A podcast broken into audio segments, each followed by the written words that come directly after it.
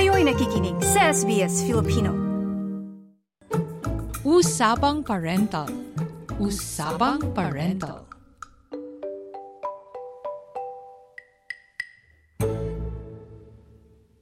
Hindi madali ang maging isang magulang. Isang malaking hamon ang magpalaki ng mga anak at mas nasusukat ang tatag ng loob kung may kapansanan ang iyong anak na hindi mo inaasahan.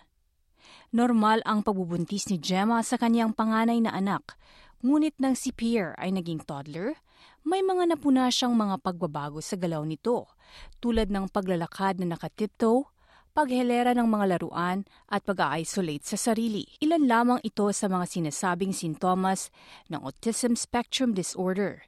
Kaagarang humingi ng tulong sa mga doktor si Gemma sa pag-asang gumaling at mamuhay ng normal si Pierre. Ngunit sinubok ang tibay ng kanyang loob bilang isang ina. Sa puntong ito, kasama natin uh, sa programa uh, mula po sa Brisbane si Gemma Cruz Gutos. Magandang araw, Tita Gemma, kumusta po?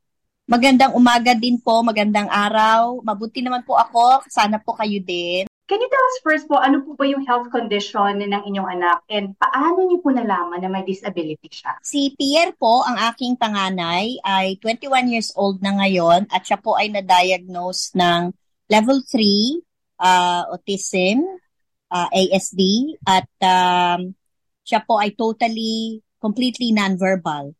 Nung pong ako po'y nagbubuntis pa, syempre wala ka naman talagang idea pa at lalong wala naman po sa pamilya namin, lalo pa ang may ganong uh, klaseng uh, difficulty or klase ng uh, medical condition. Pero nung mga 2 years old na po siya at nag-umpisa na sana siyang mag-baby talk, may mga konting ano na po, signs na parang medyo ako po'y nag, nandun na na nagtataka kung ano bang mga ibig sabihin ng kanyang pag-flip, kanyang pag-tiptoe, kanyang paghilera ng mga laruan, at kanyang minsay pananahimik, at minsay kanyang pag-isolate ng kanyang sarili. So, sa typical na baby, parang iniisip ko muna baka nga, you know, nasa growing process pa, at uh, wala ka naman parang iniisip talaga pa ng mga complications. But unfortunately, um, yun nga po, habang nagkakaroon siya ng progreso sa kanyang paglaki, eh hindi ko na po maintindihan bakit nga po hindi po siya makapagsalita ng talagang maayos, ng diretso. And I took the effort na talagang magpa-konsulta na. So, meron kang darating dun sa point na first uh, opinion, second opinion, at pagdating po naman ng talagang third opinion na, eh, tatanggapin mo na yon at ikaw po ay talaga namang magsisikap na to the best of your ability as a mother, kasi mother instinct na ang gagamitin mo, para talaga maintindihan mo na at mapag-aralan mo pa ng mabuti ang klase ng uh, kanyang medical condition po. Ano yung mangyayari sa kanya growing up kapag meron siyang autism? Okay, kasi nasa process po yan ng mga leveling, level 1, level 2, level 3. As, and as you increase, andun pa yung mga more further complications, more challenges. So in a level 3, nandun tayo sa medyo abot-abot ang mga, alam mo na, uh, more possibility ng mga complications. So, may tendency talagang more aggressive, more challenging, uh, more sa pag-focus mo sa kanya kasi hindi ganun kagaya ng sa level 1 or level 2 yung mga klase ng understanding niya. In Pierre's case, is totally really uh, mentally uh, impairment. Wala siyang judgment, wala siyang um, element of understanding whatsoever. Wala. As in talagang kung ano lang yung nakikita niya, yun lang nakikita niya, hindi siya nagbibigay ng description. Even uh, pain tolerance, wala siya noon. So, kumbaga talagang mahirap para sa akin na maintindihan ano na ba nangyayari sa isip niya. Talagang mula nung lumalaki po siya, yung mga komplikasyon na nagiging frustrated siya kasi hindi niya po ma-express yung mga klase ng gusto niyang mangyari, gusto niyang gawin. Ikaw bilang ina, ando na yung para kang manghuhula, para kang unahan mo, lahat iisipin mo ano ba anak, ano ba talaga ang gusto mo. Titiisin mo lahat yon kahit nananakit siya kasi hindi naman niya niya talaga naintindihan eh, yung mga pangyayari. So a lot really of challenges. Kung hindi matibay ang loob ng isang ina, talagang ina lang ang makakatawid dun sa mga challenges na yun. Napapulis kami, kinuyog kami ng mga tao. Yan na, mahirap para sa akin i-recall to, pero talagang kailangan matibay ka. Matibay ka pa na para kang hangin. Hindi ka pwedeng matinag. Kasi anak mo yan eh. I believe na talagang binigay sa akin yun ng Diyos eh, dahil alam niya yung kapasidad ko. Paano po nag-adapt yung pamilya sa pagbabago po? Nung malaman niyo na ito, ito na nga, level 3 autism, anong mga pagbabago ang nangyari? Paano kayo nag-adapt sa family? My husband is Greek and I have another boy too. One year lang naman ang gap nila. Napakahirap, to be honest, kasi madideprive yung isang anak ko kasi naka-focus talaga ako 24-8. Hindi pa nga 24-7 eh.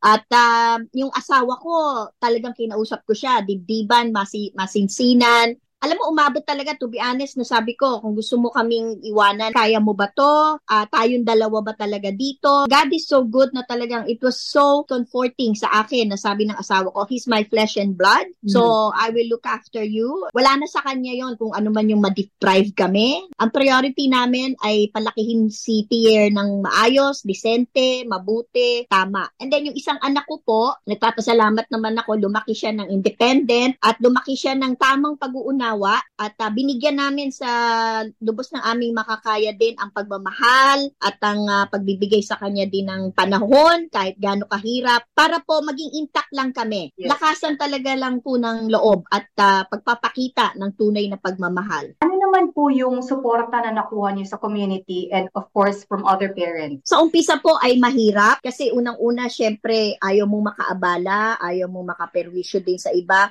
At very challenging po kasi ang personality ng isang autistic hindi lahat agad-agad maiintindihan ka, hindi lahat tatanggapin ka, hindi lahat ay para pagbigyan ka. So may time na talagang ina-isolate mo ang um, anak mo or uh, binibigyan mo ng distansya para hindi siya masaktan at lalong para hindi din siya makasakit. Pero uh, maraming salamat sa mga nakakaunawa, lalo na yung karamihan ko kasi sa mga best friends ko are mga nurses. Nagpapasalamat ako nandun naman kahit papano yung kanilang encouragement, nandun yung kanilang comfort words, ganyan po. Pero sa umpisa po talaga, eh, hahanapin mo yung mga taong nakakaintindi at talagang nakakaunawa na para tanggapin ang isang kagaya ni Pierre. Ano yung mga next action na o next steps na ginawa ninyo? Noon po kasi wala pang NDIS, Mer- uh, meron lang po kaming mga triple P, parental uh, kind of seminars. And then meron din sa disability support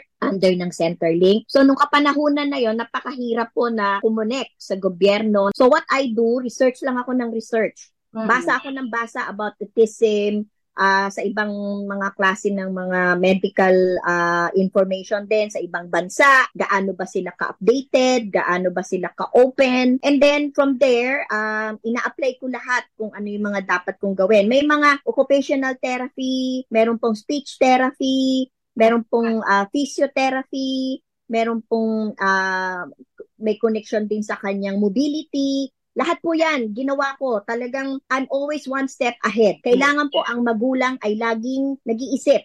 You don't take things for granted. You don't uh, take things as it is. Kailangan ikaw ang uh, nagpaplano, ikaw ang gumagawa ng diskarte mo. Hindi ka umaasa sa iba na kung ano lang yung ipapayo sa'yo o sasabihin sa'yo you have to really study and study well. Kasi anak mo yan eh, ibibigay mo sa kanya yung tama at talagang alam mong kakayanin niya para hindi rin mahirap para sa kanya. Mahirap kasi sa autistic din ang pinipilit, ang hmm. klase ng mga ginagawa. So, mula po doon, pupunta po ako sa mga ibang mga also magulang na meron din pong mga anak na kagaya ng sa sitwasyon ni Pierre bukod sa autism, may mga challenges pa rin sa AHAD. Tapos, uh, meron siyang a touch of OCD. Lahat talaga napakasela ng mga ganong mga additional na mga complications pa. And then, pagka halimbawa may mga ganong mga seminars, uh, lectures, uh, kay internet pa yan o pupunta ako sa mga different uh, agencies, different uh, conferences, talagang binubuno ko yan. Talagang sinisigurado ko na a-attend po ako dyan. Kasi marami kang makukuha ding information. Hindi naman lahat applicable sa iyo, but you will only get the very best information that you can apply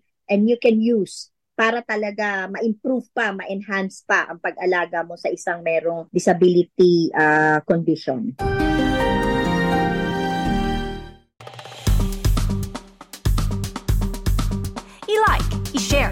Mag-comment, sundan ang SBS Filipino sa Facebook.